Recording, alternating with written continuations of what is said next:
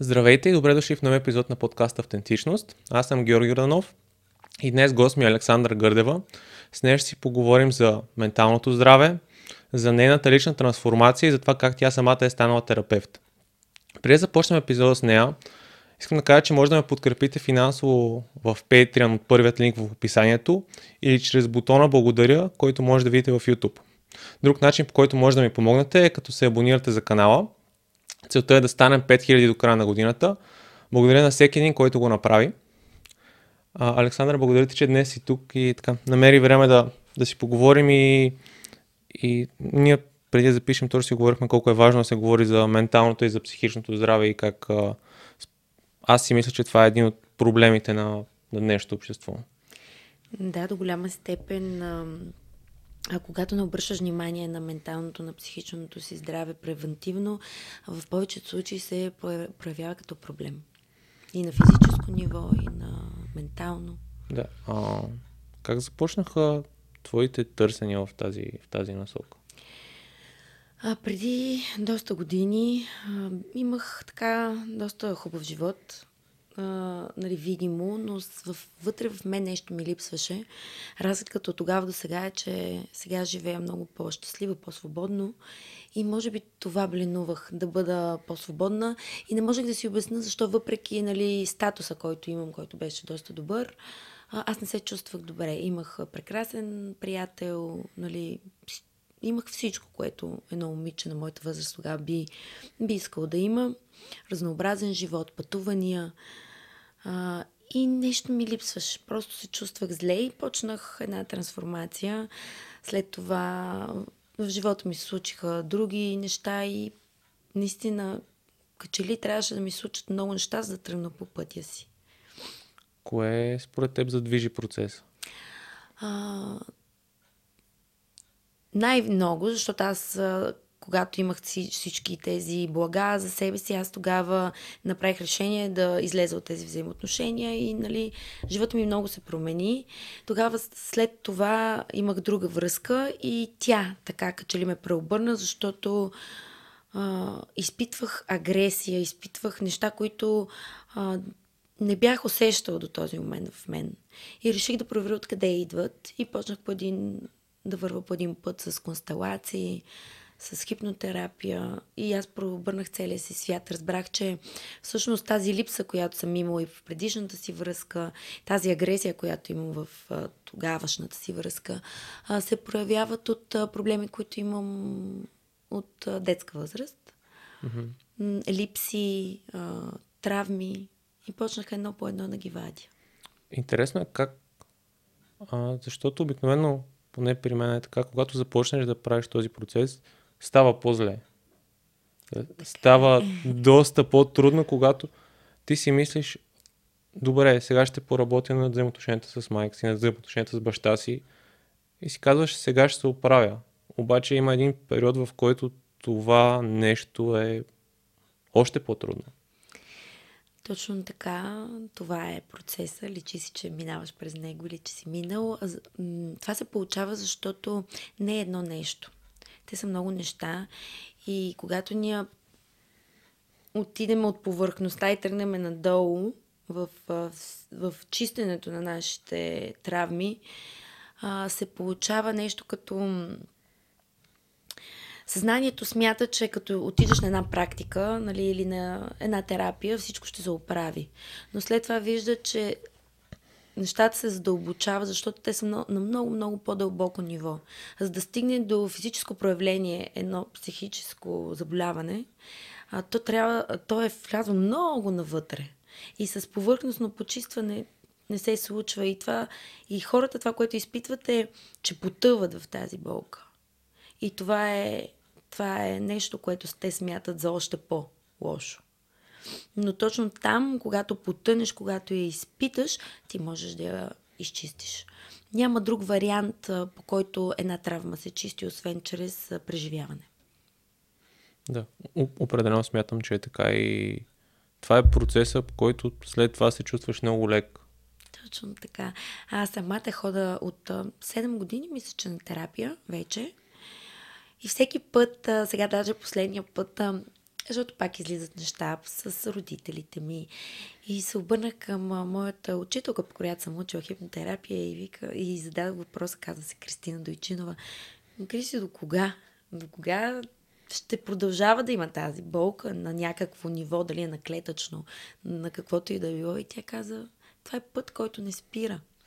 Но истината е, че разликата от Александра преди 7 години и Александра, която седи сега тук при теб, е огромна. Аз съм щастлив човек и мога да го кажа с ръка на сърцето си, което преди 5 години не можех да кажа. А, защото според мен те, те следят и те гледат много млади момичета, които, които си мислят, че когато получат външните неща, ще се почувстват щастливи.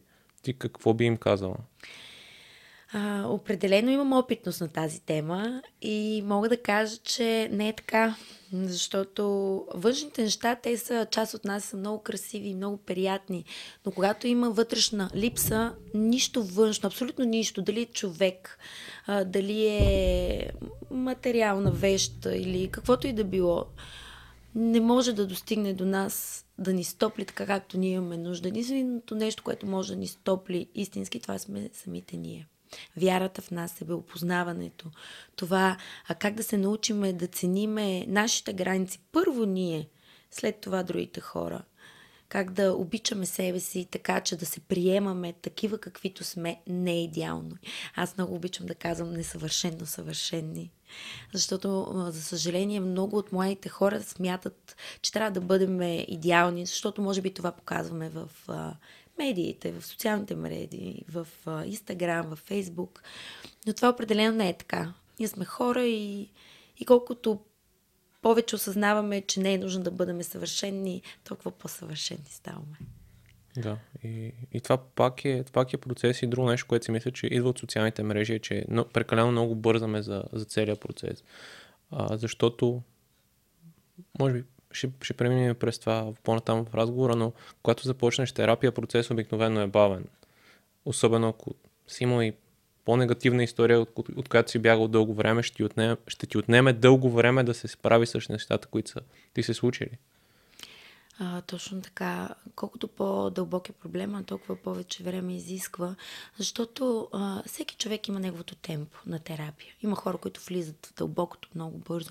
Има хора, които ми се доверяват след 10 виждания и вече тогава са готови да споделят. И за всеки е много индивидуално, но съм забелязала, че колкото по- тежък е проблема, колкото по-сериозен е проблема, толкова по-бавен е процеса. Защото самият човек първо трябва да осъзнае. Аз трябва да се отпусна и тук имам проблем. Това не всеки го може. Защото не всеки е готов да работи върху себе си. Как? А, интересно ми е как може да помогнем на, на себе си и на хората около нас да се фокусират върху това да работят върху себе си. Ми, има един начин, ако едно нещо дойде при тебе два пъти, трябва да му обърнеш внимание. Mm-hmm. А, примерно, попада ти един подкаст, за което се говори за психология, за развитие, за, за нещо, което минава през ушите ти няколко пъти. Това е ясен знак, че трябва да, да обърнеш внимание. А, аз много от нещата, които правя, са защото знам да чувам какво се случва около мен. Това е изключително важно. Усещам, виждам, ма, не смятам, че нещата, които се случват в живота са случайност. Смяташ ли го като своя дарба или по-скоро с времето си го развила? С времето съм го развила. Да, смятам го за своя дарба, но определено я развих с времето, с, с разширяването си като човек, като възприятие, като душа. Mm-hmm. Усещането на душата ми. А как започна с целият процес? С какви практики? Според мен има хора, които искат да започнат, но не знаят откъде. Честно казано, когато започнах самата, аз също не знаех откъде. Бях много объркана. Имах много негативни емоции в себе си, като агресия. А, ре, имах чувство, че не съм достатъчна, на самодоста... на, че нали, не съм достатъчна за един човек. И това ме вкарваше в една много силна агресия и бях изключително объркана от това, защо аз а, смятам за себе си, че съм добър човек, а мога да изпадна в такова състояние на, на недостатъчност. Точно това беше усещането. И почнах да търся моите лекове. Започнах с констелации. Констелациите са... А, обяснява понякога ситуации в живота, които самите ние не може да си обясниме. Като смяна на, на роли в семейството. Защото има много деца, които застават на място на родителите си, поемат прекалено отрана отговорност, която не е тяхна, забравя да бъдат деца. А забравяме ли да слушаме нашето вътрешно дете, ние забравяме да бъдем щастливи и радостни. А, и има хора, които живеят така. Без радост, защото вътрешното дете е с повече отговорности, отколкото трябва да бъде. А, и затова констелация те са много хубав метод. А, за много други ситуации.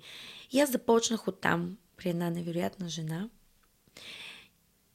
Когато отидох за първи път при нея, никога няма забравя, бях много... А, не знаех за какво става на въпрос. Невежа в духовния свят по това време. Млада, бях доста млада. На 25, сега съм на 35. Никога няма да забравя, че беше, имаше много силен дъжд и, и стана наводнение в а, нейното студио. И аз си помагах да изчистиме това нещо. И тя ми каза, фана ме за ръката и ми каза, ти ще се занимаваш с констелации. И аз така викам на тази жена какво има, къде аз нищо, аз не знам какво констелации. Бях много объркана. В този ден започнах един процес за, за работа с родителите си, защото констелацията е един метод, който може да работим с нашите родители. С връзката с тях, с размяната на роли. И там научих много неща за себе си. Много. Научих много неща за родителите си, за майка си, за баща си. Защото до този момент аз съм ги гледала отстрани. Когато работиш с един метод като констелации, ти имаш възможността да усетиш какво изпитват. А това е незаменимо. Това е опитност, която ти можеш в този момент, дори да не съзнателно да не си а, веш в а, духовния свят, ти можеш да усетиш тяхната болка и да се поставиш на тяхно място. Аз, аз веднъж съм ходил на констелации и като цяло съм скептичен човек и а, работих собствена история, но това, което беше по-интересно за мен, беше когато работих историята на някой друг и влезнах в, влизах в роля и почнах да изпитвам другите усещания. И беше много странно. Не, още го има този, не, като рационален човек не мога да си обясня целият процес, но, но го приемам. И съм си позволил да го изпитам и да имам тази опитност и да, да го да смятам, че това е добър метод, който може да ти помогне да работиш върху себе си и да, да откриеш нови неща за това кой си и как да бъдеш по-осъзнат за миналото си и да пуснеш нещата, които не са твои. Точно така. Това е констелацията и е нещо невероятно. Но знаеш ли, в практиката си, в годините, които сама лекувам себе си, не сама, в смисъл съм избрала пътя да лекувам себе си, разбрах, че за всеки един метод си има човек. И аз съм, защото аз съм пробвала много неща. Mm-hmm. А, и всяко едно от тези неща ми е помогнало изключително много. Затова аз никога не защитавам само един метод, само една практика, само една теория. Аз мятам, че за, всек, за всичко това има място. Аз, и е, човек. това е едно от нещата, които се опитвам да, да говоря в подкаста, защото смятам, че има една, едно пространство между защото в България смятам, че има страхотни специалисти в има. различни методи и хората. Няма я тази медиация между двете страни.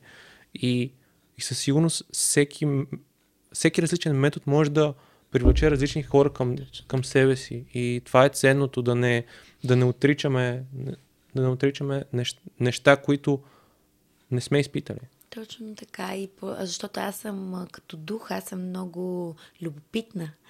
Винаги искам и това, и това искам да науча, и това. Поради тази причина смятам, че вече съм на пътя си там, където усещам мира в себе си. А когато не, не изпитваш този мир със себе си, а, беше ли потиснало това любопитство? А, не. А, бях го потиснала, когато нямах никакво знание за, за душата. Когато бях необразована духовно. А, ти какво визираш под душата и духовно образование? Какво за теб значи това? да се на... За мен означава да мога да усещам. Не само да мисля. Защото, както ти спомня, че си рационален, аз също преди бях доста рационална, доста материална. Неща, които, а, които не ми даваха мира и спокойствието, от което имам нужда, защото това е усещане. Нито едно от... А, те могат да ти помогнат да усетиш нещо, но самото усещане е душата. Това да, да можеш да се наслаждаваш на абсолютно всичко, да, да не преминава живота през тебе, а ти да преминаваш през него. Да се наслаждаваш и да знаеш, че си подкрепен. Тогава ти не се чувстваш сам никога. Защото ти знаеш, че Вселената няма да те остави. Един вид да си едно цяло с живота, с хората, с природата. Не знам как точно да ти го обясна. За. Според мен го обясняваш доста добре и разбирам какво ми казваш и, и наистина вярвам, че си го изпитала и говориш от сърцето си и вярваш в това, което говориш и това за мен е ценно по такъв тип теми, защото това, това не е това не е абсолютна истина. Няма, за мен има една абсолютна истина, за теб има. Тоест, има, има в, в такъв контекст. В други аспекти на живота, според мен има неща, които са или са истина, или не са. Но в, да, разбирам какво, какво казваш и, и съм съгласен с това и, и се радвам, че това носи, ти носи успокоение, ти носи пълнота в живота и ти носи смисъл. Точно така. И знаеш ли, че от годините с трансформация, колкото повече пускам страховете, толкова по-нещата се случват. А, Може би това, как, тази как се случва промяна... този процес на да пуснеш страховете? Про мен на хората ще им е интересно това. Разбира се, аз ще споделя последните две години през какви терапии минавам, които за мен бяха отключващия момент, защото аз съм ходила на терапия преди това. На каква терапия години. си? А, на, каза констелации? Ходила съм на констелации, след това почнах с хипнотерапия, дишания, защото физиката е изключително важна с нашата психа. Те са много свързани. С дишания, как, в Индия, какво ли не съм минала. В Индия си ходила? Да, през пътя си на трансформация. Но най-така, в последните две години най-много успях да оттърся, защото пих една билка от Перу, казва се Айаласка а, тук в България пих, но самата билка от Перу. А, едни невероятни великани, както аз обичам да ги наричам. А, те са давам брати, аржентинци, които идват в България и три, три-четири пъти в годината правят тук а, такива церемонии. И там пусна, успях да пусна всичко, защото това е все едно да не можеш да контролираш а, нещата, които са вътре в теб, което е много добре, защото ние ги контролираме. Ума ги контролира и когато ума контролира нещо, всички знаем, че ума е свързан с страховете ни. И когато аз съм пила тази билка, това първото нещо, което осъзнах, е, че мен не ме е страх. От нищо. Беше го страх ума ми. Защото аз тогава се усетих а, като душа. И това нещо, това усещане като душа, ми помогна да разбера, че аз не съм страховете си. И че аз мога да променя всичко в живота си, което пожела, че аз съм твореца на моето днес и че ако аз искам да бъда някъде утре, аз ще бъда. В зависимост от това какви са моите намерения и, и просто да тръгна да вървя. От тогава живота ми върви по съвсем различен начин. Минала съм през доста терапевтични процеси. Но Айаласка беше моят... Все едно бях насъбрала да ги фърлям вече, нали, чернилките в мен, болките в мен. Това наричам чернилки. Болките. Етикетите, които си слагала и, и си позволила другите хора да, да слагат сложат, точно така. За, за, за теб през, през годините. Болките от това как съм приела. Защото децата а, не са родителите виновни за травмите на децата. Това трябва да бъде много ясно. Много ще се радвам дори да го споделя тук. Защото децата приемат информация на алфа и бета ниво. Един вид те приемат буквално какво им казваш. Но това не е вина на родителя. При нас мога да видя майка ми, че плаче. И тя да каже една дума и аз да се почувствам виновна. Но това не я прави, че тя ми е вкарала чувство за вина. Това означава, че аз съм си вкарала чувство за вина. И такива неща ние не осъзнаваме, затова хипнотерапията е толкова полезна. Защото тук този процес е на подсъзнателно ниво.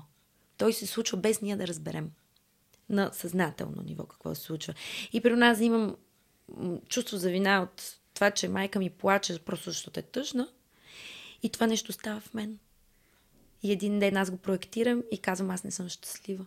Защото когато аз проектирам нещо мое върху някой друг, дали е мой партньор или моя приятелка, или тогава той чувства тежест, която не е негова, е моя. И затова хората се разделят.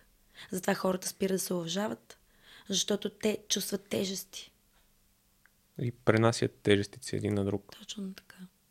И поради тази причина, всяка една терапия, през която аз съм минала, за мен е благословия, защото аз съм успяла да пускам този съд, за който аз говоря даже в моите видеа, че ние всеки ден слагаме нещо. Някой ще ме засече и ще ме обиди и аз ще кажа, оф, ма не е оф, този човек ме обижда. А представете си, когато твой близък човек те обиди. Или не ти вдигне, или те пренебрегне, или не ти отговори. И това всичко ние си го трупаме всеки Божи ден. Затова терапевтичните ефекти, дори като методи, които изкарват болката, са невероятни.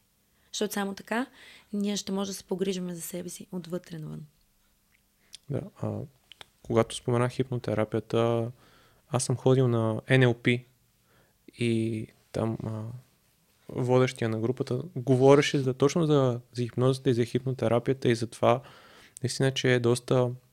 Свързано. Доста е свързано и а, колкото повече разбираме как работи нашия мозък и за това, че обича да си изгражда сценарии, да, да, да вярва в историите, които са и да, да запълва страховете си, толкова по-добре може с времето да променяме тези механизми.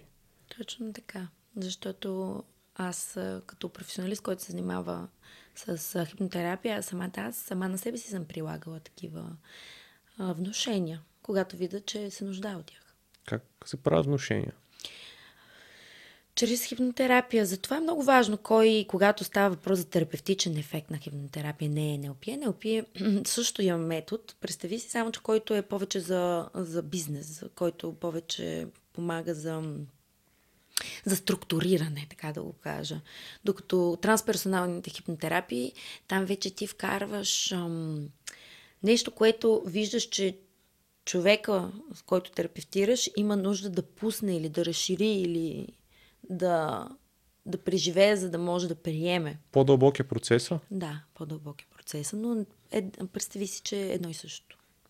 А, доколкото съм чел, а, при хипнотерапия процесът се случва в този живот. А регресът е друг метод, който ти използваше, нали, се говори за минали живот и, и целият този процес. А, има ли хора, т.е. регресата ми е друг, друг, друг метод, на който, който съм посещавал и ми е интересно ти как, как я разбираш за себе си регресията? Аз съм и така учена, самата аз, когато съм ми правили регресия, е било с терапевтичен ефект. Никога не правя регресия, просто за да, видя, за да видя някой какво е правил в минал живот, защото не знаем на какво ще попадне този човек и как ще му повлияе на психиката.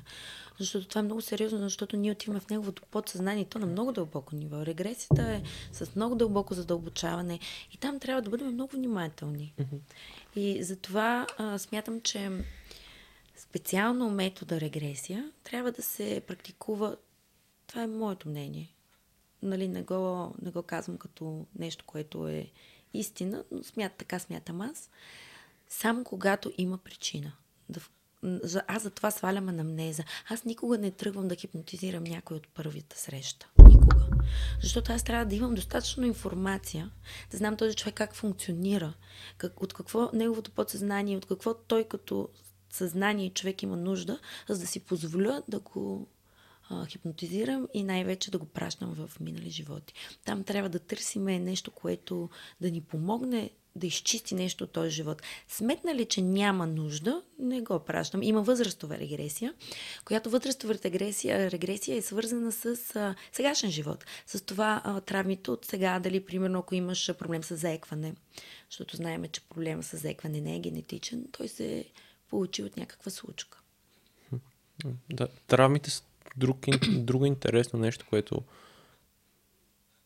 което с времето се опитваме да, поне аз, защото имал съм и мои преживявания и съм разбрал колко много отнемат от нас сега, ако, ако не ги преработим и ако останат те в нас, как лека по лека ни отнемат много от живота.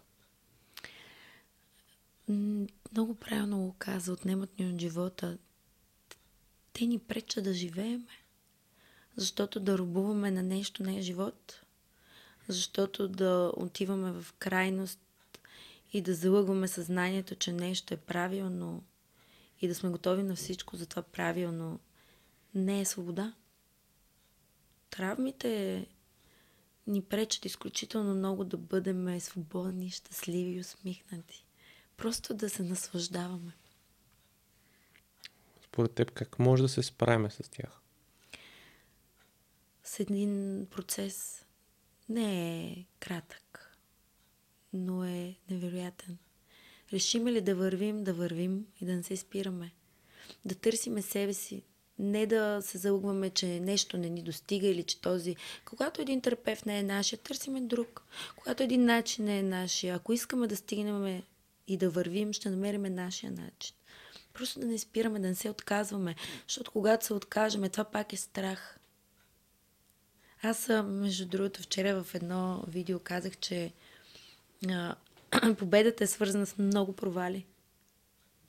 И, и само тогава стигаме до победа, когато не се отказваме.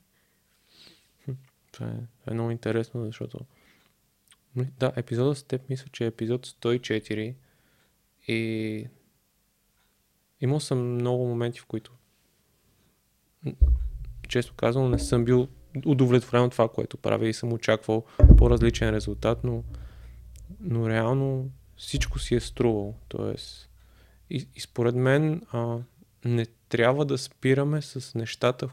То, то понякога нещата, с които не спираме, те, те затова остават. Защо, и, и те затова са ценни, защото сме им отделили много, много от времето. И мисля, че и друга причина да живеем в това време, в което искаме бързите резултати, а, а истински стойностните неща не стават бързо. Точно така и а, то не е едно нещо, за да стане бързо. Те са много. Но пътя е много любознателен, пътя е много интересен. И да наблюдаваш собствената си промяна и после да имаш възможността да предадеш на там, е смисъла за мен на моя живот. Ти, ти кога реши да, да почнеш да се занимаваш с терапия? В началото, т.е. Преди 4 години, 5. Тоест, вече, си, вече си имала дълъг процес на, да, на терапия. процес. Знаеш ли, че все едно съм знаела, че ще успея да изчистя нещата. Защото когато тръгнах а, и вече исках, вече бях наясно, защото направих една терапия за връзка с а, призванието и всъщност аз разбрах с какво искам да се занимавам чрез, а, чрез а, един семинар, на който бях. И тогава не се чувствах уверения човек, който се чувствам сега. Защото не бях пуснал много други страхове. Но аз знаех, някак си знаех, че ако не спра да се боря с себе си, с болката си, ако не спра и не се откажа, ако страха ми не ме преодолее, аз ще, ще съм там, където искам да бъда, всъщност ще съм тук сега, защото аз сега чувствам тази свобода, за която съм се борила години наред. Да. И, и, да, и тази свобода е, според мен, е един от другите елементи да стигнеш до нея. Ти го спомена по-рано в разговора да, да се вслушваш, ако а, защото интересно е, че ти си трети човек, който ми говори за Еласка. и определено мисля, че в бъдеще искам да опитам и да, и да разбера това. И, и, и според мен наистина има хора в живота ни, които ни помагат и ни насочват и ни дават. Просто е нужно да, нужно да се вслушаме в това, което, а, което ни се казва и да, да си позволим да, да се откажем от очакванията, които сме имали за себе си за, за перфектен живот и за това, което сме си мислили, че ще е нашето призвание или че ще е нашия път. Защото може да е корено различен. Абсолютно. Аз никога не съм смятала, че, че един ден ще съм се занимавам с хора това и че ще чувствам тази Преди какво, какво си мислил, че ще се занимаваш?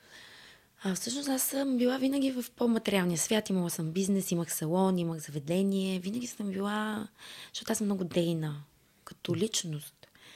И винаги съм искала, танцувала съм, винаги съм била в среди, в които мога да комуникирам с много хора, в среди, в които аз мога да, да създам нещо.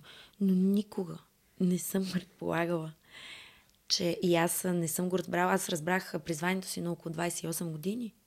Но не съм била на 20 години да знам, аз искам да бъда психолог, ще уча психология. Аз записах психология много след това. Вече, може би, 3-4 години, след като аз вече бях тръгнала по този път.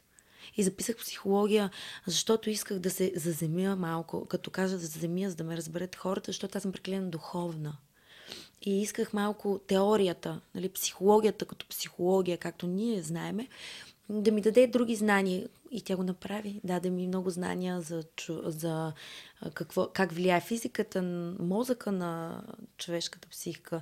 Даде ми знания, които просто много ми помогнаха да, да разгърна и да направя себе си по-добра версия на терапевта Александра. Да, да си ще прозвучи странно. Да си цялостен продукт, т.е. да имаш всичко. А, защото може да имаш вътрешното усещане да помагаш на хората, но ако нямаш техниките, с които да им помогнеш и да, нямаш инструментите, с които да ги преведеш през процеса, ти не правиш нищо. Да. Точно така. По-скоро може да им помогнеш да си затвърждават сценариите, които имат и да, да си подкрепяш човек, но да не можеш да, но да не можеш да им помогнеш реално. Точно така. И, и това беше причината, по която аз а, почнах да уча много неща, защото аз, нали, освен психология, а, съм а, завършила и хипнотерапия. Във Франция съм изучавала много неща. Какво си учила във Франция? Във Франция съм се занимавала с констелации в последните две години. Да, това е, определено е също е много интересен метод, който да, да задълбаеш. Друго нещо, което ми е интересно, а, за някой, който започва, ти какъв тип терапия би му препоръчала? Групова или индивидуална? Много зависи. Груповите терапии са за да изкарваме този, този стрес, тази болка, защото аз имам практики за изразяване в, в, моята групова терапия. Така съм а, преобщила и терапии за изразяване. А, защото наблюдавам покрай личните си терапии, че голям процент от хората искат да кажат нещо, но не знаят как и, и то става вътре в тях. И това е изключително вредно за тях като, като здраве, навреждат си на здравето и тези практики са изключително важни, за да изкарат всичко без да трябва да да си развалят отношенията с някой човек. Да. Защото когато ескалира, ние в повечето случаи го изкарваме на близките си хора. Да. Аз, аз това, което съм забелязал, че близките ни хора и кръговете, в които сме, ние имаме роля там. Човека срещу нас очаква да сме хикс, т.е. да имаме определено поведение. Когато минеш през терапия, да кажем индивидуална, ти започваш да трупаш нови осъзнавания за себе си и почваш да виждаш света по различен начин. Но когато го кажеш на човека, с който вече имаш изградени отношения, най-вероятно реакцията му няма да е много градивна, защото ти променяш неговия свят, променяш неговия живот. И това, което си мисля, че е добре да опитваш в различни среди. Т.е. да, да опиташ да, раз, първо да разшириш, разшириш кръгозора си в нова среда. И това, това е много полезно на групата. Че обикновено ти там си с хора, които не познаваш. И тези хора ти дават доста. дават ти нова перспектива за теб самия.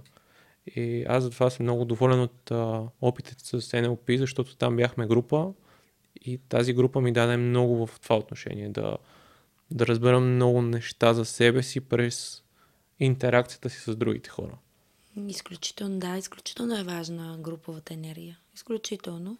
Индивидуалната е може би повече, за да извадиме корена mm-hmm. проблема. А груповата при мен, говоря в моите терапии, е повече за да изчистиме болката. Както и в индивидуалните се чисти болка. Но в груповата с различни методи просто използваме. А, както движение, защото те са много важни с самите травми, които са в тялото на енергийно ниво. А кои са за теб, според теб, са добри практики да, да се грижим за нашето ментално здраве, за, за психиката ни на ежедневна база? На ежедневна база за вкъщи говориш, за нещо, което може да правим вкъщи. Може би... Дишания, практики, това, okay. се, това задвижва да. и мозъка, задвижва и тялото. А, терапии, за да изчистиме болките си. А когато виждаме, че имаме повтарящи модели, задължително терапия. Дали ще е психолог, дали ще е терапевт. А, зависимост от начина, по който как, как би определила тези различни. повтарящи се модели? Какво представляват? Как човек, който ни слуша, би си казал? Нещо се случва. Попада на един и същи тип хора.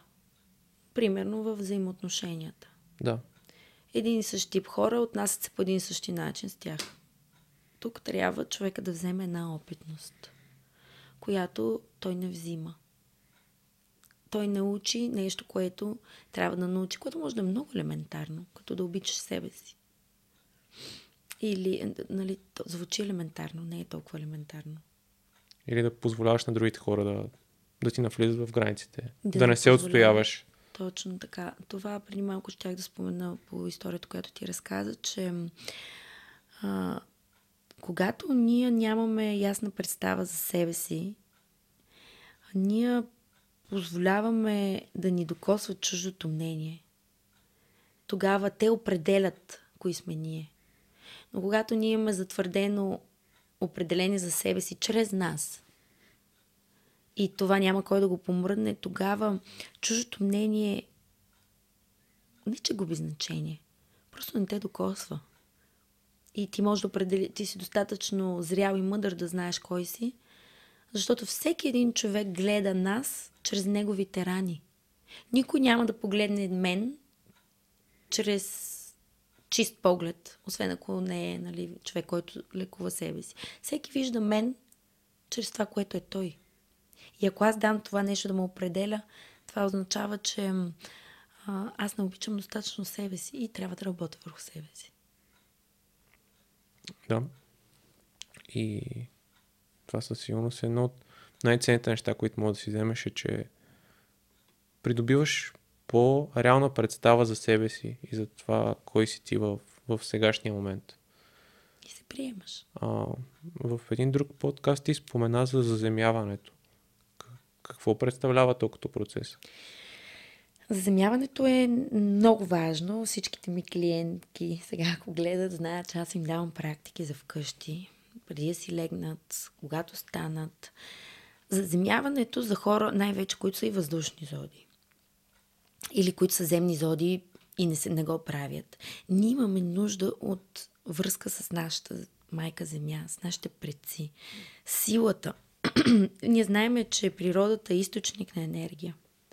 Също така знаеме, че всичко около нас е енергия. И когато ние страдаме или се чувстваме зле, ние намаляваме нашата енергия, нашата вибрация пада. И ако ние нямаме източник на зареждане, ние можем много да си навредим, защото ние отиваме някъде другаде. За да избягаме от реалността, която ни мъчи, ние отиваме някъде другаде. Много често живеем в главите си. Точно така. И това означава, че живеем в страховете си. Какво ще бъде? Или какво, какво е, е било? Това са неща, които ние не можем да променим и не можем да контролираме. Но чрез ума ние смятаме, че можем да измислиме филм, в който да влеземе и не е така. И за това точно в този момент, когато се получава този процес, ако се заземиш а, с практика, например, да тропнеш три пъти на, на земята, много най-хубаво е да е на почва, да е нали, на истинска почва, тогава ти получаваш една връзка. Ти се връщаш и кажеш, ехо, все едно някой ти казва, я се върни. Къде отиваш? Стой си тук. И хем взимаме енергия от земята, в която аз толкова много вярвам. Хем получаваме вече от слънцето и от всичките тези източници на енергия. Както и също така, така се свързваме и с рода. Аз също правя и терапии за връзка с рода, защото това са изключително важни неща. Изключително важно да бъдем подкрепени. Да, да, защото връзката с семейството може да е. Ако, ако сме прекъснали, може да е. Или имаме. Изпитваме силни емоции, които са негативни, гняв, страх от някои членове това може доста, да, доста зле да ни поверя и това определено се вижда през, през констелациите. Друга тема, която ми е интересна е за споделянето и за това да, да не изграждаме един фалшив образ за нас пред хората. Защото а, едно от нещата и реално този подкаст да се казва автентичност е моето лично желание да, да бъда открит тук. И моментите, в които най-много съм се свързал с аудиторията, са били моментите, в които аз съм споделял лични неща за себе си. И едно от нещата, които съм говорил е, че като дете съм преживял сексуална травма. И причината изобщо да говоря за това е, че разбрах, че има доста хора, които дали ще е такъв проблем или, или от, от друг род, всеки го е страх да говори за това, защото си смята, че, защото се смята за различен и че и за виновен в и голяма за, част от и за, си. и за виновен и за това, че ще бъде а, отделен от другите, ако каже, че има проблем. Което се случва абсолютно обратното. Процесът е корено различен. Защото, както аз споменах, за мен ние сме едно. И затова семейството е толкова важно да не сме разделени с тях, за да може да усещаме едното, подкрепата. Това и с когато ние запазваме информацията за нас, а ние споделяме. Все едно ние можем да се справим с тази тежест. А не е така, когато ние споделим, ние, ние, ние даваме съгласие да бъдем част от по-голямото. Така на нас ни олеква и виждаме, че тогава ние сме подкрепени. А какво иска една, един човек, една душа? Да бъде подкрепен, да бъде обичан – трябва да виждаш, че въпреки случващите се неща, които са се случвали на много хора, ти пак продължаваш да си един от тях. Да, и не си толкова по-различен от тях. Не, защото, знаеш ли, на всички хора са се случвали много неща. Просто много малко хора говорят. Да. Това е истината. На много хора са преживяли много тежки неща. Да, и, и проблемът е, че проблемът на това, че не говорят е, че това влияе на живота им. Това влияе на качеството на отношенията, които имат. Това влияе на а, хората, които са им живота. Това прави, влияе на изборите, които взимат. И болката остава вътре. Болката остава в теб. И когато болката остане в теб, според мен винаги имаш едно усещане за неудовлетворение. Разбира се, тя тежи. Това е товар, тя е тя е мъка, ти почваш да виждаш хората чрез тази мъка. Ти нямаш реално светло, чисто виждане за нещата. Ти имаш виждане, ще бъда наранен, болка, нараняване, болка и няма как ти да отвориш сърцето си. За който е да било. А, а много често ние сами правим така, че да бъдем наранени. Дори човекът срещу нас да не иска да ни нарани, ние отвеждаме отношенията да отидат там. Точно и да, От страх. И да го предизвикаме. От страх. Да. Ние викаме страхът, умът, това, което измисля, вика енергията. Енергията, то се привлича по закон. То хм. просто привлича ти, почваш да въртиш един страх. А, аз и до ден днешен по някой път се чувствам така и казвам, добре, искам да спра да го върта този страх. Не искам, искам да пусна. И, и се заземявам в този момент. И забравям. И го пускам. Но аз вече съм много свързана с земята. Така се случва. Това е заземяването. Просто да пуснем цялата този... Защото ние... А, всеки един от нас усеща кога го е страх. Да. И тогава ние го привличаме. Ние се едно вкара, фърляме топка на един човек и му казваме дръж тази тежест. И този човек усеща тази тежест. И той прави това, което от нас не е било страх. Защото нашия страх е тежест за човека от среща. Да. И бих казал, че друга добра практика да се справим е, поне при мен много действа да пиша и, или да намериш Това е удушник. да намериш отдушник, който да това нещо да излезе от главата ти, дали ще, дали ще е през писане, дали ще е да танцуваш, дали ще е да пееш, Точно да, така.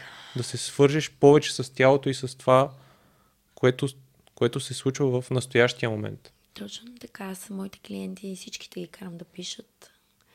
Карам ги да танцуват, защото самата ми практика е свързана с танц. Точно така. Това Коя е. практика? Аз А. имам измислена практика от мен, казва се Дзен терапи, която е свързана за изчистване на емоционално тяло чрез движение, чрез танц, трансова музика, движения специални, практика за изразяване, дишане и изключително аз каквото наблюдавам там, защото аз там не танцувам с тях, наблюдавам ги и Мгм. им помагам да минаваме през процесите заедно, е нещо вау. Аз съм чул за една моя близка позната и приятелка. Тя се занимава с танца на дервиш. Подобно ли е? А, танца на дървишите е свързан с въртене Да. и то си е древно, много древно. Не е подобно. При мен е повече движението. Да можеш да изкараш с практиката за изразяване се получава много добре. При дървишите завърташ много енергията. Защото самото въртене е много енергично и аз много, много обичам танца на дървишите. Да, определено. И като цяло танците и изразяването на тялото са нещо, което... И писането, както ти самия каза, рисуването. Това, са, това е изкуството да умееш да изразиш себе си. Затова най-добрите таланти, а, нали, най-известните хора, те просто успяват цялата тази вътрешна сила, която имат повечето хора, да я изхвърлят навън. Дали ще е чрез танц, дали ще е чрез а, писане, поезия, дали ще е чрез рисунка. Това е а, изключително, важно, изключително важни методи, за да можем да изчистиме нашето състояние. Да, защото а, според мен още у нас има до, известна степен тази стигма, нали, а, ти отиваш, а, тази картинка, която е терапевта и ти си легнал и чисто психоанализата като, като процес. А реално процеса на личната трансформация може да е много забавен и да е много приятен. Може, зависи. Има арт-терапии, невероятно арт-терапии. А, точно така е. А, но, но дори да не е толкова забавен, накрая той пак става забавен, защото си свободен. Чувстваш се по много по-различен начин Да. в, в живота си. Да, затова аз съм с две ръце, два крака. А, съветвам хората да тръгнат по техния път. Да. И друг, друго нещо, за което искам да си поговорим е, ти го спомена няколко пъти, дишането. Защо то е важно? А, защото дава кислород на клетката. Клетката е тази, която дава много функции на мозъка. В смисъл, оттам идват други процеси, които стимулират мозъка. Както знаем, психичното здраве е свързано с нашия мозък, с процесите вътре в него. Когато на клетъчно ниво ти се чувстваш добре, имаш кислород, а, задивижваш енергията, защото аз в момента вдишвам Да. издишвам аз вместо енергията вътре в себе си. Така има практики, които изчистват тези блокажи. Има хора, които имат блокажи на сексуална чакра. На Тя къде се намира? сексуална чакра ето тук. Долу. Да, тук е родова, а, сексуална. А тук има ли? Да, това е слънчев сплит. Да. Защото при мен е много интересно, че когато ми предстои нещо, което е предизвикателно, винаги дишането ми се затруднява тук в областта на Защо? диафрагмата. Точно тук ти идва, тук ти застава енергията. Има- Има хора, които им застава на гърлена, на сърдечна. Има хора, които слънчевия сплит тук им застава. При мен а- аз а, известно време ходих на пеене и това доста ми помогна като, като процес да, да попреодоля. Разбира се, защото пеенето пак е вибрация. Мгм. Самия звук. А, това също е вибрация. Тя помага за изчистване. Както дишането дава вибрация.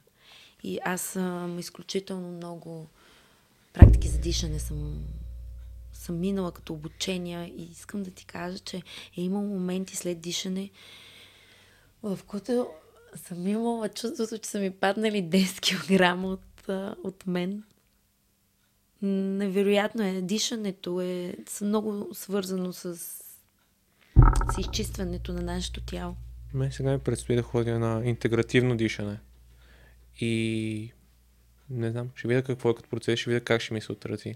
Самите ние в нашата школа, където съм учил, имаме дишане, което се казва бъгъншу. И там какви процеси съм имала е просто... Не знам какво да кажа. То, не знам дали знаеш, но чрез дишане можеш да влезеш в транс също. Не, не знаех, честно казвам. Да. Пак можеш да отидеш в хипнотично състояние. Но медитативно? Може да. Ага. Зависимост от а, начина по който дишаш, къде, как, от каква травма искаш да се изчистиш. Аз а, даже съм повръщала от а, дишане болка. А от билката повръщала ли си? Аз да. А, на мен тази билка, за която съм много благодарна, много ми е помогнала. И, но знаеш ли, не съм повръщала, защото ми е лошо. Повръщала съм болката от дадена ситуация, от начина по който се чувствам. И преди имах проблем с дишането. Винаги съм чувствала, че нямам достатъчно въздух. И ето тук не можех да... Е, това нещо го нямаше в мен преди. Толкова имах един ден от една от пътите, извинявам се, от един от пътите, в които пиха и ласка, а, имах чувството, че го изповръщам цялото това нещо, което аз не можех да дишам и беше толкова осъзната болка. Толкова знаех, че аз повръщам болката си. Травмата си. От всичко преживя. То, то, понякога точно това се случва, че а, нещо физическо, нещо видимо, ние му придаваме и емоцията. Едно. Изкарваме емоцията от нас. Точно това се получава, защото там процесът е толкова силен, то така те зашаматва, че ти нямаш контрол. Няма нищо по-хубаво да не можеш да контролираш а, нещо, което трябва да излезе от теб. А мисля, че това е нещо, което най-много ни е страх. Контрола. Винаги, винаги държим контрола. Даже ти е, е така направи в момента, да. да, да, да. Е, това е, показва ми тялото. Знаеш ли, че има хора, рядко се случва, но съм го наблюдавала, а, примерно в които толкова много контролират в нашите процеси на работа, като хипнотерапия, че те, само защото, ама сега в хипноза ли съм? В хипноза ли съм? И те не могат да се отпуснат да влезат в процеса. Да. Там има много страхове със сигурност и да се отпуснеш има, има, има със сигурност, със сигурност много страх. Но по-странични неща, които по-скоро е свързано с менталното и с психическото здраве, а, е ще върна за преживяването в Ергена и по-скоро как се почувства, когато всеки те познава. Тоест, когато се случи, че стана много по-разпознаваема, как това се отрази, защото със сигурност има и позитивни, има и негативни Радват ме хората, които идват да ме прегръщат, да ме обичат, защото аз съм много обичлива, обичам да, да хората да показват любовта си, за да мога и аз да я показвам свободно. Mm-hmm. А, това много ме радва, това много ме запълва. А, може би единственото, и то не бих казала негативно, аз съм много благодарна, че бях там и че можах да преживея всичко това, което преживях и да стигна до толкова много хора. А, това, което а, може би така по едно време много ми дойде, че аз искам да, да, да отговоря на всички, а не мога. Mm-hmm. Времето. И то е прекалено голяма отговорност. Нали? Защото а, хората, пак ще кажа, те те виждат през тяхните болки. И няколко, много пъти са ме съдили, много пъти. И аз искам да, да им кажа, ма не е така, нали? Не е начин, по начина по който вие го разбирате. Нали? Аз не съм такава. И в същото време, а, това е единственото негативно, но в същото време осъзнавам, че ако този човек иска тази помощ, той трябва да се обърне към мен като специалист. Не като Александра от Ергена. Да, защото друго нещо, което си мисля, е, че в реалити форматите, когато се случва монтажа, хората изграждат образа теб. Тоест, усилват или намаляват твои характеристики и качества, които ти имаш. Разбира се, разбира се. А, но да не забравяме, че и средата го прави. Mm-hmm. Средата, в която сме там. Нямам представа каква е средата. Ти най-добре можеш да кажеш. нали, два месеца нямаш телефон. Ти си изолиран. Mm-hmm. Самата среда също ги усилва. Примерно, много... Аз съм сигурна, че тези момичета, голяма част от тях няма да реагира така, както реагираха там. Да. Просто ту, в тази среда малко повече показваш най-лошите си качества. А пак ще кажа, ние имаме и лоши и добри. Както аз един ден се гледах а, на една от сериите, викам, боже, защо така викам? Нали, по принцип аз не съм човек, който крещи така.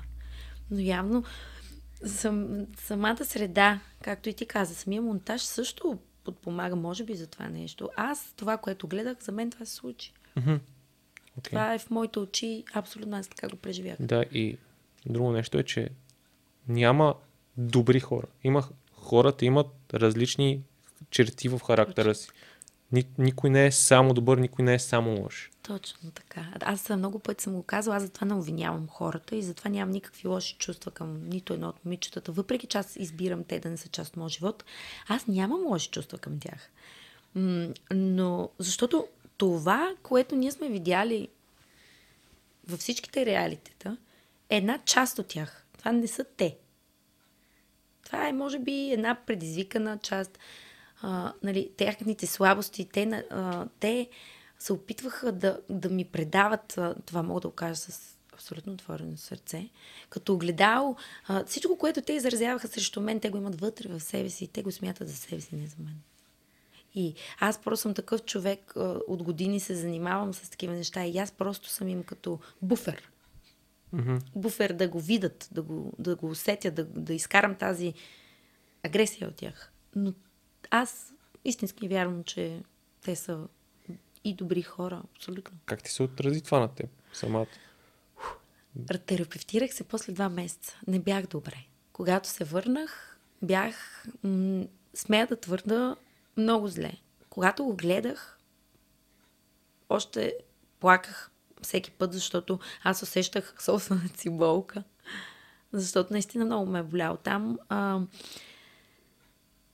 зле, защото на два месеца ти обяснява, че си изрод, че си идиот, че си да те, да те нападат, да, те, да не те чуват, да не... Те, доко... те, те, нито, те не ме познават. Аз съм ми много интересно, като тръгнах да говорят за мен. При положение, че тези хора, не, не, те не ме оставиха да кажа пет приказки, нали, за да могат да ме опознаят. И ми е много... На мен ми беше трудно да се справя с а, цялата тази агресия. Беше ми трудно. Тя беше повече психическа. Да, и ти отнема време, време да преживееш този процес, защото това на е... мен два месеца. Което за мен два месеца да се терапевтираме много. Това означава, че наистина сме докоснали. Спомням си, когато се прибрах на летището. Никога няма да забравя. Аз съм човек, който много се радва, изпитва. Изпитва, аз сега се радвам, че съм тук. Mm-hmm. Когато отидох на летището и видях всичките си близки хора, бяха събрали да ми се радват. Да... Аз не им се зарадвах. Бях като, окей, те са тук, това е супер. Нали? Радостта на физическо ниво, на това е... На детето? На детето вътре в мен го нямаш. Това дете беше си изкарала къла в тези два месеца, които преживях. Въпреки че аз изглеждах силна там. А... Това е защитен механизъм. Да, защитен механизъм. Аз през цялото време не знаех какво се случва. Бях голям шок. Даже накарах моята учителка да гледа и я помолих да ми каже, без да ми спестява, какво им направих, какво се случи, защото аз така и не разбрах всъщност а, как... Динамиката стана такава. Да, как аз предизвиках толкова негативни чувства в тях и какво направих, че те толкова много да не ме харесват. Да, дали си отговори? Тя ми даде, аз, може би и аз. А, в годините аз се на, направих много неща за себе си и израснах много. Мога да го потвърда, защото така се чувствам. И моята учителка Криси ми каза, че взима много бързо пространството. Влизам бързо в всичко, което искам да вляза. Много съм гъвкава. Винаги ще... И това нещо дразни. Винаги ще привлека внимание по някакъв начин. А все пак сме отишли там да се бориме за един мъж. Mm-hmm. Забележима съм. И това... Това дразни. И аз не, аз не съм и скромна, нали, което тотално, тотално дразни. Аз го нямам. Това никога не съм го имала. Никога не съм била скромна, ако трябва да бъда честна. Винаги съм си казвала какво смятам за себе си. Винаги съм имала едно високо мнение за себе си. И това се личи. Може би точно това дразни. По принцип това е... За мен това е здравословно, защото семейството ми е научило да не изразявам оценката, която имам за себе си. И много дълго време и още, още работя върху това, че аз имам висока оценка за себе си, но ме е страх да я изразя и се получава това противоречие, което всяко противоречие, което имаш за себе си, не води към нищо добро. И най-вероятно и при някой от тях се отключило нещо подобно. Да, и когато, и когато те не са нали, ние не вървим по един духовен път и аз съм на, друго, друг, на друга улица по духовния път. И това ги дразни, защото аз съм си окей okay със себе си. А може би и те искат да бъдат. А как се промени за теб да, да станеш по-разпознаваема? Тоест, имаше ли там негативен елемент, който усети или по-скоро беше, беше позитивно? Никога не съм усетил негативен елемент от това нещо. Благодарна съм на Вселената, на себе си, на продукцията, на хората, а, които усещам любовта им. За мен не е имал нито един негативен mm-hmm. момент от това, че съм разпознавана. Чувстваш и в момента се чувстваш добре от този факт. Да, благодарна. Mm-hmm. Много. Супер, това е, това, това е страхотно. Нещо, което си мисля за финал, а, този въпрос се потикна ти го задам, защото вчера бях на бокс и си говорихме с едно момче, което е от Разград. И виждам как има огромна разлика между София и цяла България. И как децата в по-малките населени места кръгозора им е стеснен. Стеснен е, защото просто те не виждат възможностите. И според теб, как, какви са възможностите ни? За възможностите, за да можем да... Да се развиеме, да, да мечтаем. Да си позволим да си мечтаем. Да, поз, да позволим мечтите ни да се случват. Да търсиме. Да учиме. Защото ученето, в, за съжаление, са го изкарали като задължение, а ученето е възможност. Това ние да знаем, да четем книги, да се развиваме, да пътуваме. Дали ще събера парички, ще отида до София, ще разгледам или ще отида някъде другаде. Това дава нови контакти. А от новия контакт не знаеме. Да не седиме в нашия кръг. Много е важно, когато се почувстваме по-умни в стаята, да сменим стаята. Изключително е важно, защото средата определя начина на развитие. Това, това го казвам не само като човек, който се занимава с психология, казвам като човек, който е минал по един път. Хората идват и си отиват. Трябва да знаем да пускаме за да можем да се качваме на следващите хора. Защото когато едни хора, дали са приятели, говоря в момента за приятелство, за, за обикалящия ни кръг, когато едни хора си тръгнат, идват други. И така ние разширяваме това какво мислиме, до какви хора стигаме и до какви източници стигаме. Но искаме ли да стигнем до някъде и не се ли откажем да стигнем там, ние ще стигнем. Рано или късно. Да, и нещо, което бих добавила да ако нещо наистина ни пали, да не слушаме, когато някой друг ни каже, че това не може или че това няма да ти изкарва прехраната. Точно обратното. Да. Да натиска там на мен. Знаете ли колко пъти са ми казвали, че психологията не изкарва пари? Това съм го чула на 200 пъти. И аз 200 пъти казах, аз не го правя за пари. И винаги, когато започнеш едно нещо, то избилито идва при тебе по един или по друг начин. Да. Аз смятам, че това е добър завършък на разговора и нещо, което забравих, което исках да започна разговора, да благодарим на Елена, която ни направи контакта, която е страхотен човек и... Вероятна. Благодаря ти, Ели. Обичам те. Много те обичам. Цялото семейство обичам. Ти си невероятна. И ти благодаря, че си моя приятелка. Да. Добре, благодаря ти. И аз ти благодаря, прекрасен младеж си. Благодаря ти. Благодаря и на вас, че гледахте и слушахте.